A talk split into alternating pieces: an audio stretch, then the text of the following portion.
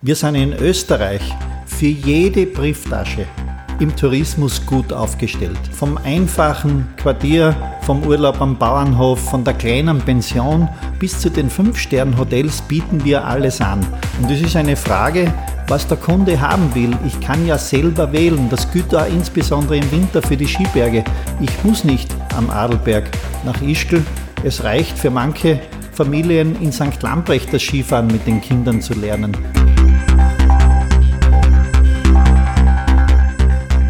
Stimmrecht, der Podcast der Steirischen Volkspartei.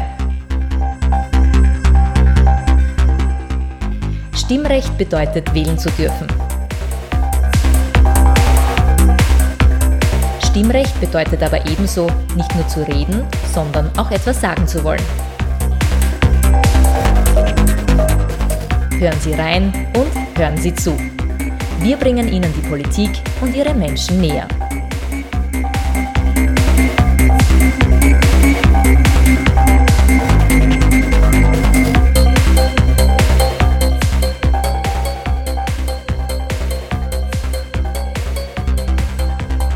Guten Tag, ich bin Peter Siegmund. Der Obersteirer Karl Schmidhofer ist als Nationalratsabgeordneter nicht nur Tourismussprecher der ÖVP, er ist auch Präsident des Steirischen Skiverbandes und Unternehmensberater. Im Stimmrecht erzählt er, wie er vom Seilbahnvirus infiziert wurde, wie er mit Fürst Karl Schwarzenberg und Hannes Androsch verhandelte, wie die Regierungsgespräche zwanzig neunzehn abliefen, was ihm privat am wichtigsten ist, warum er zahlreiche internationale Jobangebote ausschlug, wie er die Situation des heimischen Fremdenverkehrs in Corona-Zeiten sieht und wie ungewöhnlich er einst seine damals vierzehnjährige Nichte Nicole von einem Skirennen zum anderen brachte. Liebe Hörerinnen, liebe Hörer, herzlich willkommen wieder einmal bei Stimmrecht, dem Podcast der Steirischen Volkspartei. Mein heutiger Gast ist ein lieber alter Bekannter, Karl Schmidhofer. Herzlich willkommen, Karl. Ja, ebenfalls herzlich willkommen. Grüß Gott. Der Karl und ich werden im Zuge dieses Gesprächs per Du sein. Sie wissen, ich bin da immer ein bisschen heikel, weil ich nicht per Du mit Menschen bin, mit denen ich es im grundsätzlichen Leben auch nicht bin. Aber der Karl und ich, wir kennen uns doch schon einige Jahre. Wir haben es jetzt im Vorfeld ein bisschen durchbesprochen.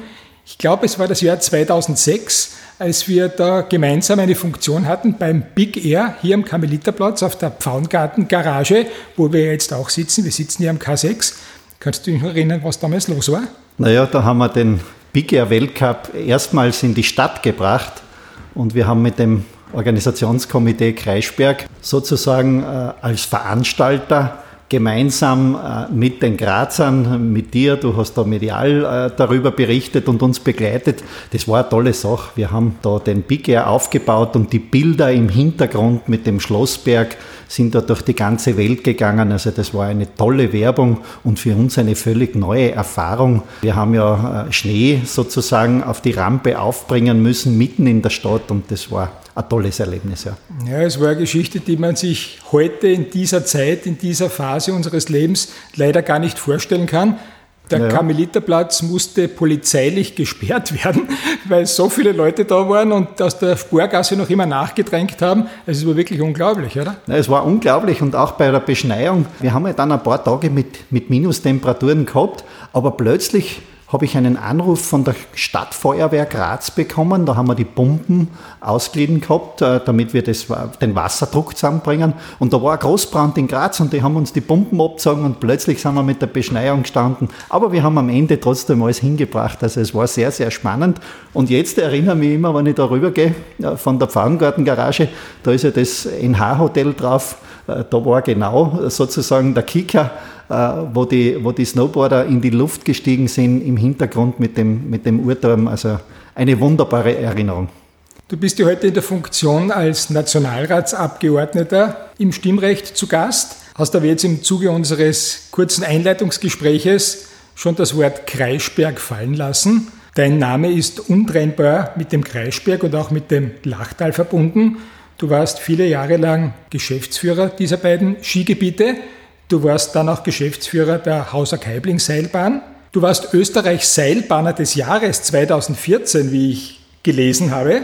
Wie kommt es denn zu dieser Leidenschaft für Seilbahnen? Naja, ich bin im Skigebiet Schönberg-Lachtal sozusagen aufgewachsen. Mein Vater hat da oben die große Alm am Lachtal gehabt, wo drei Skilifte drauf gestanden sind, und die Verbindung zu den Skiliften auch zum Tourismus war immer gegeben von der Familie her. Und so war eigentlich das Interesse, irgendwo dort einmal zu landen und dort tätig zu werden, bei den Seilbahnen, vor allem im Wintergeschäft, verbunden mit dem Sport. Das war mir schon als kleiner Bursche immer sehr wichtig. Ja, man kommt ja nicht zu einer Seilbahn oder man gleitet ja nicht in dieses Seilbahngeschäft hinein, wenn man sagt, na, das tät ich gern machen. Wie ist es dazu gekommen, dass diese Liebe auch Realität geworden ist? Nein, das war eigentlich damals ein bisschen auch aus der Not heraus. Ich war im Tourismus tätig, habe schon mit zwanzig Jahren selbstständig eine Skihütten aufgesperrt am Lachtal und später mit meiner Frau das Lachtalhaus geführt. Und durch die äh, schneearmen Winter sind wir dort in Bedrängnis gekommen. Was machen wir? Ich habe mich dann mit den Brüdern zusammengesprochen und wir haben dem Fürsten Schwarzenberg, der der Eigentümer der Liftgesellschaft war, einen Brief geschrieben, ob er investiert und wie es weitergeht. Wir haben die Betriebe oben und wir, wir haben schlechte Schneelage und keine guten Geschäftsaussichten. Und nach vierzehn Monaten hat mir der Fürst zurückgeschrieben, nach vierzehn Monaten. Herr Schmidhofer, Sie können den Skilift kaufen, das ist der Preis und die Bedingungen. Und wir haben dann gemeinsam mit meinen beiden Brüdern Sepp und Hannes und mit der Raiffeisenbank die Mehrheitsanteile gekauft, damit wir unsere touristischen Standbeine, ein Hotel, eine Skihütte, ein Après-Ski-Lokal, damit wir das alles gut bewirtschaften können. Und die Verhandlungen mit einem Fürsten, ich war damals relativ jung, diesen, diesen Skilift zu kaufen, das ist auch ein eigenes Erlebnis gewesen, an einem langen Tisch, wo der Fürst dann eine Pfeife geraucht hat, das man fast nicht gesehen hat. Mit großem Respekt bin ich nach Murau zu den Terminen im Schloss gefahren, aber am Ende war er sehr fair, es war eine gute Verhandlung und wir haben dann nach dieser Übernahme von Schwarzenberg das Skigebiet gut entwickeln können. Skigebiet entwickeln ist die eine Geschichte, du bist aber auch auf Funktionärsebene tätig, du bist Präsident des Steirischen Skiverbandes. Ja. Warst du eigentlich auch skifahrerisch talentiert? Ja, ich war kein schlechter Skifahrer. Natürlich, wenn man dort aufwächst, mitten im, im Skigebiet. Aber für einen Spitzenplatz hätte es nicht gereicht. Und darum wahrscheinlich bin ich in der Funktionärsebene gelandet. Das hat mir immer Spaß gemacht. Ich war im Ortscher Skiclub Obmann, war dann viele Jahre im Vorstand als Finanzchef im Steirischen Skiverband. Und als der Helmut Lexer, mein Vorgänger, dann aufgehört hat, der das dreißig Jahre gut gemacht hat, habe ich den Steirischen Skiverband als äh, Präsident übernommen und habe da ein ganz ein gutes Team mit der Renate Götschel, mit Klaus Gröller als Trainer. Also wir sind da äh, wirklich gut in der Spur mit der Steiermark, damit wir die jungen Läuferinnen und Läufer, die Sportlerinnen und Sportler, vor allem im Bereich des Nordischen sind wir auch sehr erfolgreich, nach vorne bringen an die Weltspitze. An der Weltspitze ist eine junge Dame, die in deiner Familie beheimatet ist. Du bist der Onkel der Nicole Schmidhofer, der Super-G-Weltmeisterin von zweitausendsiebzehn und der Abfahrts-Gesamtweltcup-Siegerin zweitausendachtzehn, zweitausendneunzehn. Wie sehr warst oder bist denn du an ihrer Karriere beteiligt?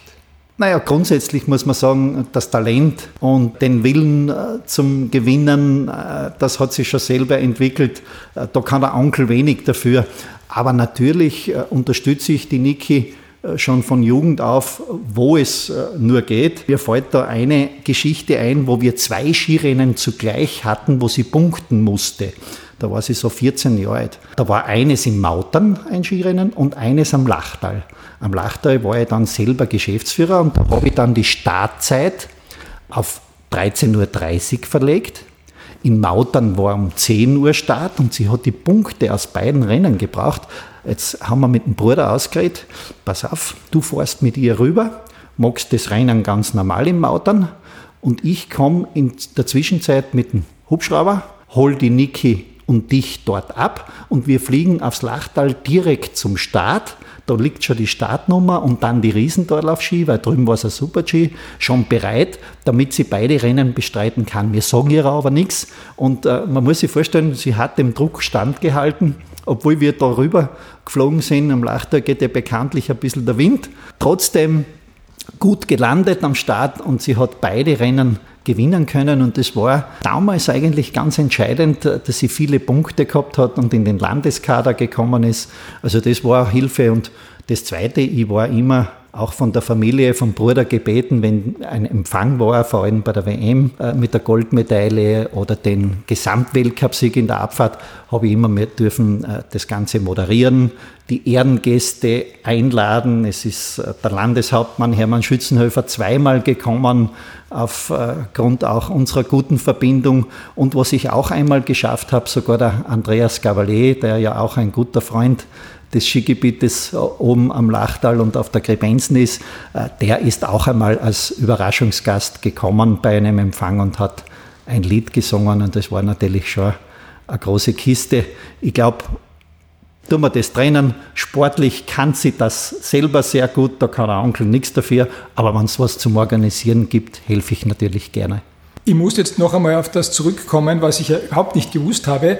Du hast damals deine vierzehn-, fünfzehnjährige Nichte mit dem Hubschrauber von, von Mautern nach Murau gebracht. Ja. Hast du einen Hubschrauber in der Garage stehen? Nein, habe ich nicht, aber ich habe da auch gute Verbindungen zu diesen Unternehmungen, weil wir ja im Seilbahnbau natürlich da und dort einen Hubschrauber brauchen und das ist ja wirklich ein kleiner Hupfer von Mautern aufs Lachtal. Also das war auch von den Kosten her, das ich übernommen habe, wirklich auch im Bereich des Möglichen. Und ich glaube, der Niki hat das der, Gott damals sehr geholfen.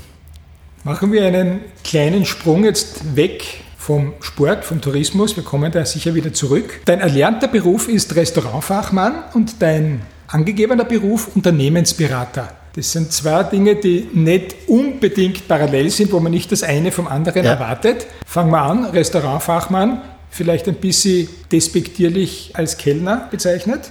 Bin in einem Dorfgasthof aufgewachsen und unser Vater ist sehr früh verstorben. Wir sind sieben Geschwister und ich war immer vorgesehen, dieses Dorfwirtshaus dann zu übernehmen. Daher habe ich diese Ausbildung als Lehrling begonnen, damit ich dann später auch eine Konzession erlangen konnte und in diesem Bereich selbstständig werden konnte.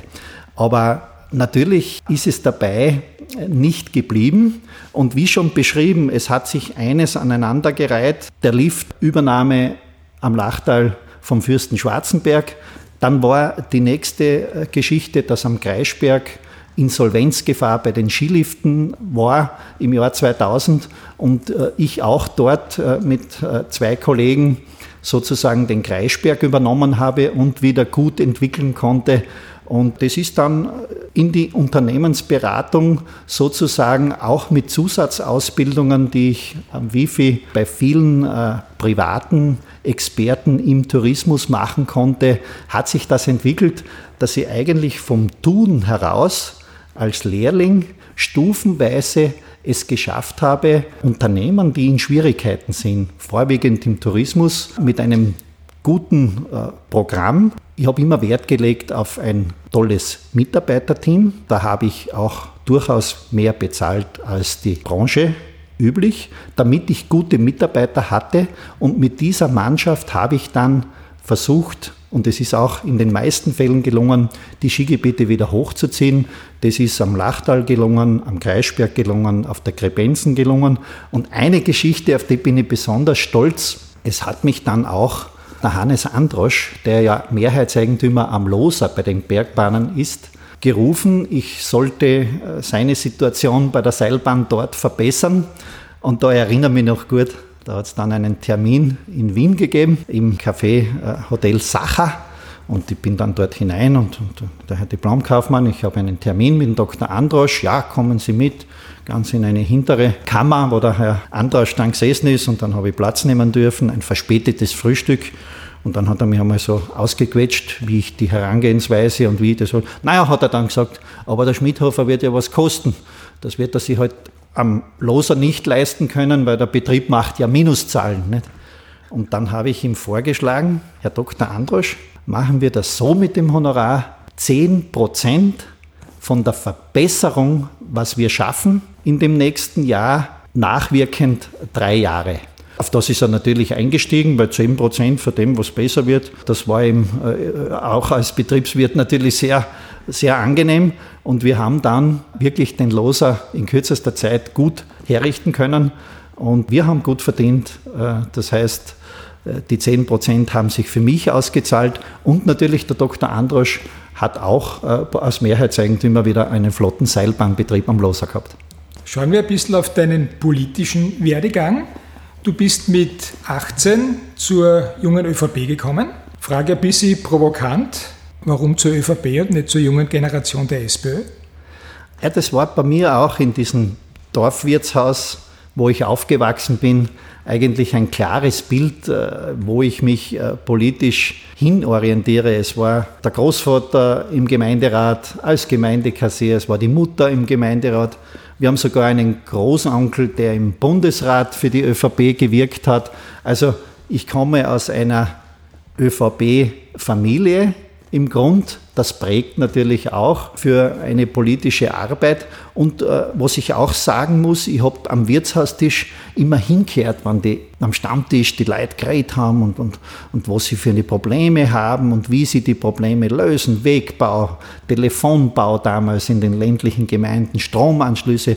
Und ich habe die Erkenntnis dort gewonnen, dass eigentlich in der Volkspartei diese Gemeinderäte die besseren Ansätze haben und darum habe ich gesagt, also bei dieser Mannschaft möchte ich mitmachen. Du hast dann auch mitgemacht, du warst sechzehn Jahre Gemeinderat, damals in der Gemeinde Schönberg-Lachtal. War dann für dich klar, du möchtest eine Stufe höher steigen? Nein, ich war sechzehn Jahre, wie du richtig gesagt hast, Gemeinderat in der Gemeinde, habe mich dort ehrenamtlich eingebracht, vor allem für Wirtschaft, Tourismus, aber auch für die ländlichen Fragen, die ja in so einer Gemeinde anstehen. Und habe das mit Freude gemacht.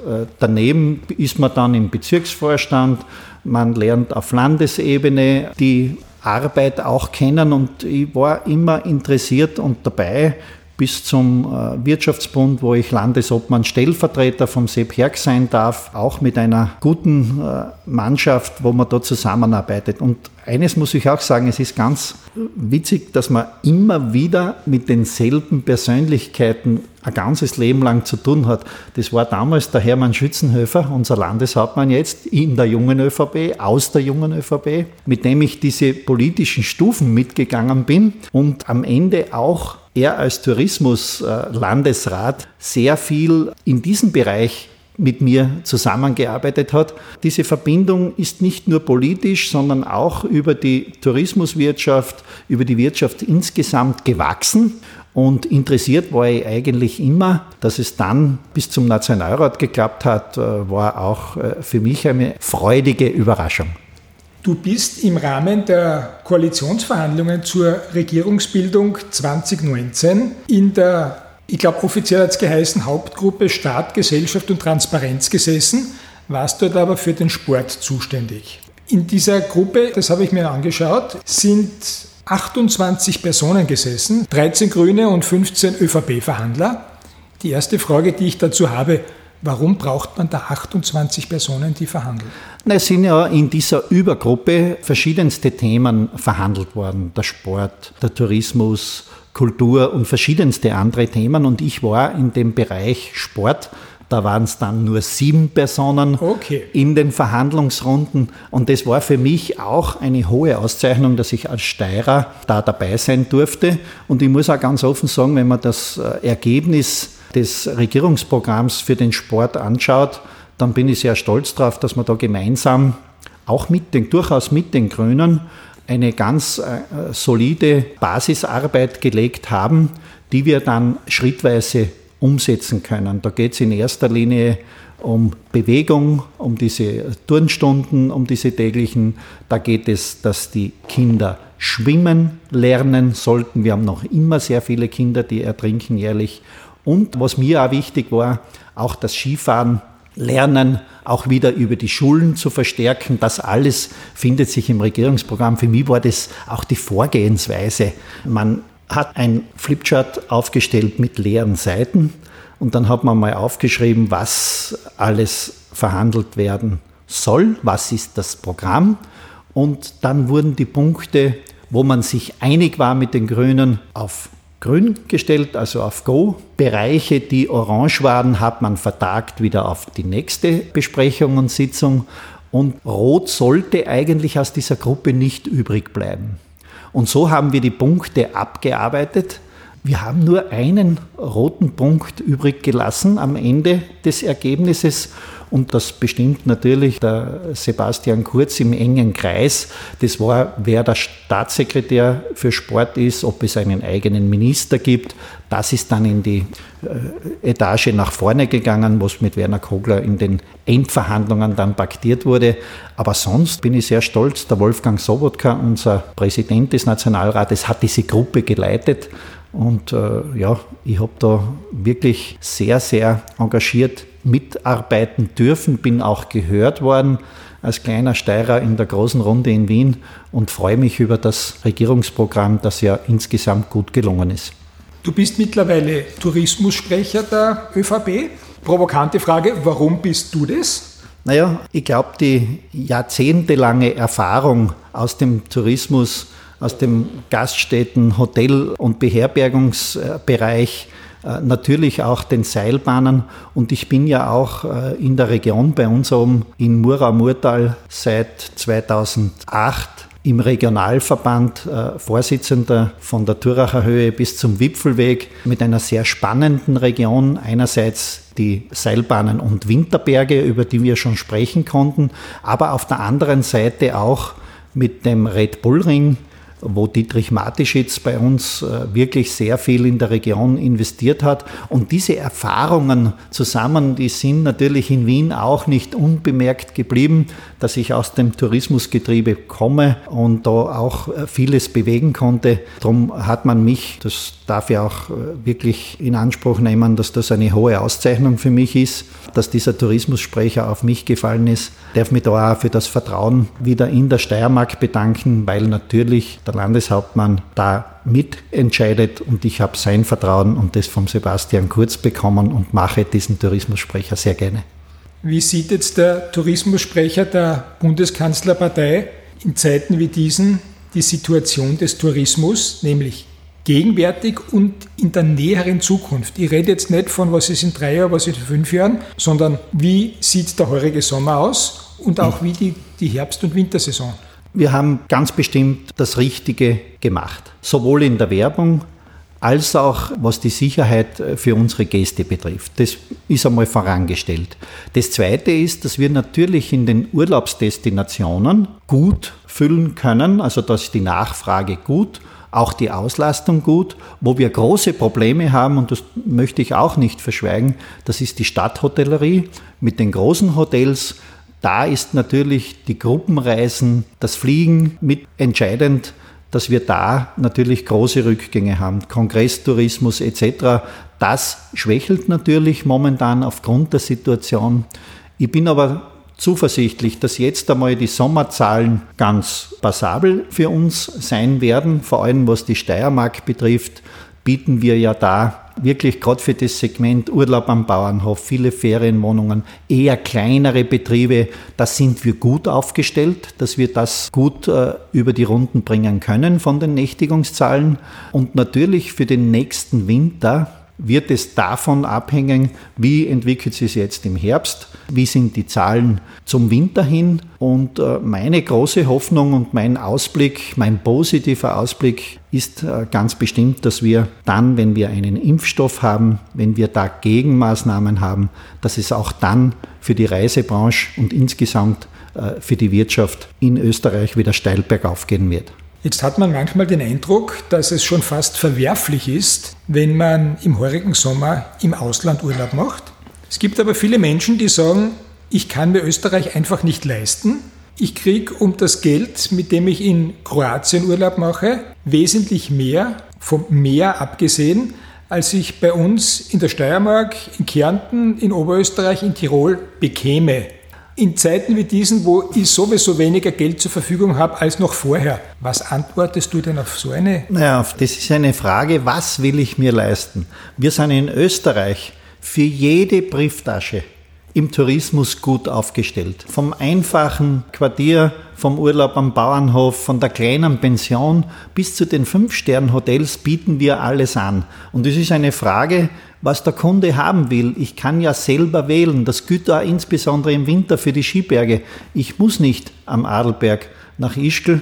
Es reicht für manche Familien in Sankt Lambrecht das Skifahren mit den Kindern zu lernen. Kostet die Hälfte und ist auch ein tolles Skierlebnis. Gerade wenn man lernt, hat man von der Familie her, von den Kindern her in einem kleineren Skigebiet einen besseren Zugang als in einem großen. Das möchte ich einmal voranstellen. Aber die Urlaubsentscheidung ist eine auch zutiefst persönliche Entscheidung. Und natürlich, wenn jemand das Risiko auf sich nimmt und ins Ausland fährt, ist das so. Aber im Wesentlichen möchten wir schon darauf hinweisen, dass wir gerade heuer die österreichischen Betriebe, unsere steirischen Betriebe unterstützen wollen, die Kaufkraft im Land bleibt, das Geld im Land bleibt und gerade jetzt in Zeiten wie diesen wir wirklich jeden Gast zu Hause brauchen. Aber noch einmal zusammengefasst, persönliche Entscheidung, natürlich ein paar Tage ins Ausland und vielleicht den Haupturlaub bei uns verbringen, das wäre die gute Mischung. Noch ein bisschen was zu deinem Privatleben. Du bist verheiratet, hast, glaube ich, zwei Kinder. Ja, ich bin dreiunddreißig Jahre verheiratet, habe zwei Söhne, einunddreißig und dreiunddreißig Jahre alt. Was machen die? Einer ist in der künstlichen Intelligenz, der eine Firma mit Kollegen gegründet hat, eh in Graz. Die sind ganz erfolgreich in diese Richtung unterwegs. Und der Markus, der Ältere, der ist bei einer internationalen Sportartikelfirma als Regionalchef für Österreich und Deutschland im Einsatz. Und was mich besonders freut, ein Enkel darf ich auch schon verbuchen, die jetzt sechzehn Monate alt ist. Das ist auch wieder ein, ein schöner neuer Abschnitt, Freuden für meine Frau und für mich. Und da zwicke ich mir schon manchmal eine Stunde wo ab von einem Termin, dass ich das Enkerl besuchen kann und freue mich insgesamt, dass es der Familie gut geht, dass alle gesund geblieben sind. Du lebst noch immer in Sankt Georgen am Kreischberg, nach wie vor Meldeadresse, bist aber sehr viel in Wien. Wie machst du das? Pendelst du? Hast du drei Tage da, vier Tage dort? Wie handhabst du das? Ja, ich bin natürlich bei vielen Sitzungen und Besprechungen in Wien. Aber es ist mir ganz wichtig, im eigenen Wahlkreis in der Steiermark meine Bereiche Tourismus, Wirtschaft abzuarbeiten. Bin nach wie vor im Skiverband sehr viel im Land unterwegs. Wir haben da siebzehntausend Mitglieder im Steirischen Skiverband.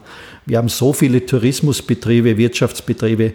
Ich bin da sehr gern und viel zu Hause in der Steiermark und unterwegs. Und wenn es notwendig ist, natürlich in Wien. Da wohne ich in einem Hotel, weil das für mich insgesamt günstiger ist, als eine Wohnung zu nehmen, und schaue natürlich, dass ich noch oft in der Nacht zurückfahre, damit ich gleich am nächsten Tag zu Hause bei mir in der Region wieder Termine wahrnehmen darf. Fährst du selber? Hast du einen Chauffeur? Nein, ich fahre das alles selber. Im Vorjahr, jetzt habe ich gerade abgerechnet, waren es zweiundsiebzigtausend Kilometer. Da kommt ganz schön was zusammen. Manchmal habe ich das Glück, dass meine Frau auch mit dabei ist und dann ein Stück fort, aber Chauffeur gibt es in meiner Liga als Nationalrat noch keinen. Was macht der Karl Schmidhofer, wenn er Freizeit hat? Wenn er Freizeit hat, bin ich sehr stolz, dass ich meine kleine Land- und Forstwirtschaft, die ich von der Familie übertragen bekommen habe, arbeiten darf. Da tue ich Bammeln setzen, da tue ich bis zu einer gewissen Größe auch Baum umschneiden, Käferholz herausarbeiten. Das macht mir sehr viel Freude. Da habe ich einen eigenen Traktor mit einer Seilwinde und Motorsäge und so richtig wie ein, wie ein Forstmann. Leider fehlt manchmal die Zeit, dass ich sehr viel erledigen kann, aber da hat man ja gute Nachbarn und auch die Brüder helfen damit. Da verbringe ich sehr viel Zeit, das ist auch in der Natur, das ist ein Schwammerlwald dort, wo man gleich rund um die Hütte sozusagen auch die Köstlichkeiten an der Hand hat. Und letztlich tue ich ein bisschen Radl fahren, mit meiner Frau sehr gerne wandern. Also die Berge sind mir sehr, sehr wichtig, da sind wir viel unterwegs. Da gibt es viele Ziele, die wir noch nicht kennen. Das äh, ist in Österreich wirklich hervorragend, wie wir da ausgestattet sind. Und da schaut man halt den Ausgleich. Und was mir ganz wichtig ist, diese Stunden oder manchmal ist es auch ein Halbtag oder gar ein ganzer Tag mit dem Enkel zu verbringen, das ist auch eine, eine schöne Erfahrung, wo man mit der Familie gemeinsam was unternehmen kann. Wenn man dir so zuhört, dann hat man ja wirklich den Eindruck, dass du mit deiner Region verwurzelt bist und das jetzt nicht nur politisch, sondern wirklich privat. Du hast deine politische Laufbahn damit begonnen, sechzehn Jahre Gemeinderat zu sein, sitzt jetzt im Nationalrat. Da liegt die Frage irgendwie auf der Hand. Schaut man nach oben, wenn man im Nationalrat sitzt, und will man noch mehr? Oder denkt man vielleicht da irgendwie, naja, möglicherweise könnte ich in meiner eigenen Gemeinde mehr bewegen, als ich es früher mal konnte? Und denkt man da irgendwie dran, wieder einmal zurückzugehen politisch? Zwei Dinge dazu. Die Gemeinde, wo ich aufgewachsen bin, da ist mein Bruder Bürgermeister. Der ist, der ist drei Jahre jünger, der Hannes Schmidhofer ist der Vater von der Niki. Okay. Das ist gut abgedeckt und wir sind auch gut abgestimmt. Und in meiner Wohngemeinde, wo ich jetzt seit zwölf Jahren bin, am Kreischberg, da ist die Zilli Spreitzer meine Bürgermeisterin. Die hat ebenfalls die Wahl ganz souverän gewonnen, die Gemeinderatswahl, hat alle drei Vorstandssitze, eine zweite Frau, die noch Kassierin ist, und den Vizebürgermeister. Dort arbeite ich aber in der Fraktion natürlich mit und helfe auch, wo ich kann und wo sie einen Tipp braucht. Aber ich glaube, das ist meine Aufgabe, allen Bürgermeisterinnen und Bürgermeistern, wenn sie was brauchen, zu helfen und zu unterstützen. Hinauf, sage ich einmal, ich bin jetzt relativ überraschend Nationalrat geworden, war natürlich sehr fleißig, habe viertausendfünfhundert Vorzugsstimmen gesammelt. Letztlich, glaube ich, ist es der Fleiß, miteinander äh, zu gehen, und bei mir insbesondere das Ehrenamt. Ich habe wirklich dreißig, fünfunddreißig Jahre alles ehrenamtlich, vom Gemeinderat bis zum Präsidenten des Skiverbandes, im Tourismus, im Wirtschaftsbund. Das ist alles ehrenamtlich. Und wenn man dann am Schluss die Ernte Nationalrat bekommt, dann ist das für mich erstens eine persönliche Auszeichnung und zweitens, wenn man Sportler ist, ich bin ein Sportler, ein ehrgeiziger Sportler, natürlich mit dem Zug immer nach vorne. Was noch kommt, wird man sehen. Es gibt auch immer wieder Angebote aus der Wirtschaft, weil ich aus der Unternehmenssanierung natürlich bekannt bin, dass ich einen Betrieb gut herrichten kann. Sehr viele Angebote international gehabt, Seilbahnen und Skigebiete zu entwickeln. Ich habe einige wenige gute Angebote aus dem Westen Österreichs bekommen, immer wieder. Ich bin in der Steiermark geblieben, weil das meine Heimat ist, weil ich mit den Leuten in der Steiermark groß geworden bin, in meiner Heimat, weil ich letztlich in den Organisationen, die ich geführt habe, Skiverband, Tourismus und Gemeinden, alles, was ich da gemacht habe, das hätte ich ja aufgeben müssen, wenn ich weggegangen wäre. Ich bin daheim geblieben. Manches hat, hat ein bisschen länger gedauert. In die Politik wollte ich eigentlich ganz nach vorne, auch schon früher einmal. Bin froh, dass es jetzt geklappt hat und werde mich für unser Bundesland, die Steiermark, für Österreich auch weiterhin mit der Volkspartei, mit unserem Team gut einsetzen. Karl Schmidhofer, herzlichen Dank für dieses ausführliche Gespräch, auch von mir persönlich, weil wir kennen einander schon lange, aber kommen ja ganz, ganz selten dazu, ein bisschen länger miteinander zu plaudern. Dass das heute der Fall ist und wir das noch dazu mit Zuhörerinnen und Zuhörern machen konnten, freut mich ganz besonders. Karl, alles Gute für die Zukunft, für dich persönlich, für deine Familie, für deinen politischen Werdegang und für all das, was du, wieder gesagt hast, noch für den steirischen und österreichischen Tourismus geplant hast. Das Wichtigste zum Schluss, schauen wir, dass wir gesund bleiben, dass wir uns gegenseitig stärken, dass wir aus der Situation, wie sie immer ist, das Beste machen, damit wir eine gute Zukunft haben. Schöneres Schlusswort hätte es nicht geben können. Liebe Hörerinnen, liebe Hörer, Ihnen wieder einmal herzlichen Dank für Ihr Interesse und Ihre Aufmerksamkeit, den Podcast der Steirischen Volkspartei Stimmrecht betreffend. Ich freue mich, wenn Sie das nächste Mal wieder mit dabei sind, und seien Sie gespannt darauf, wen wir Ihnen das nächste Mal präsentieren.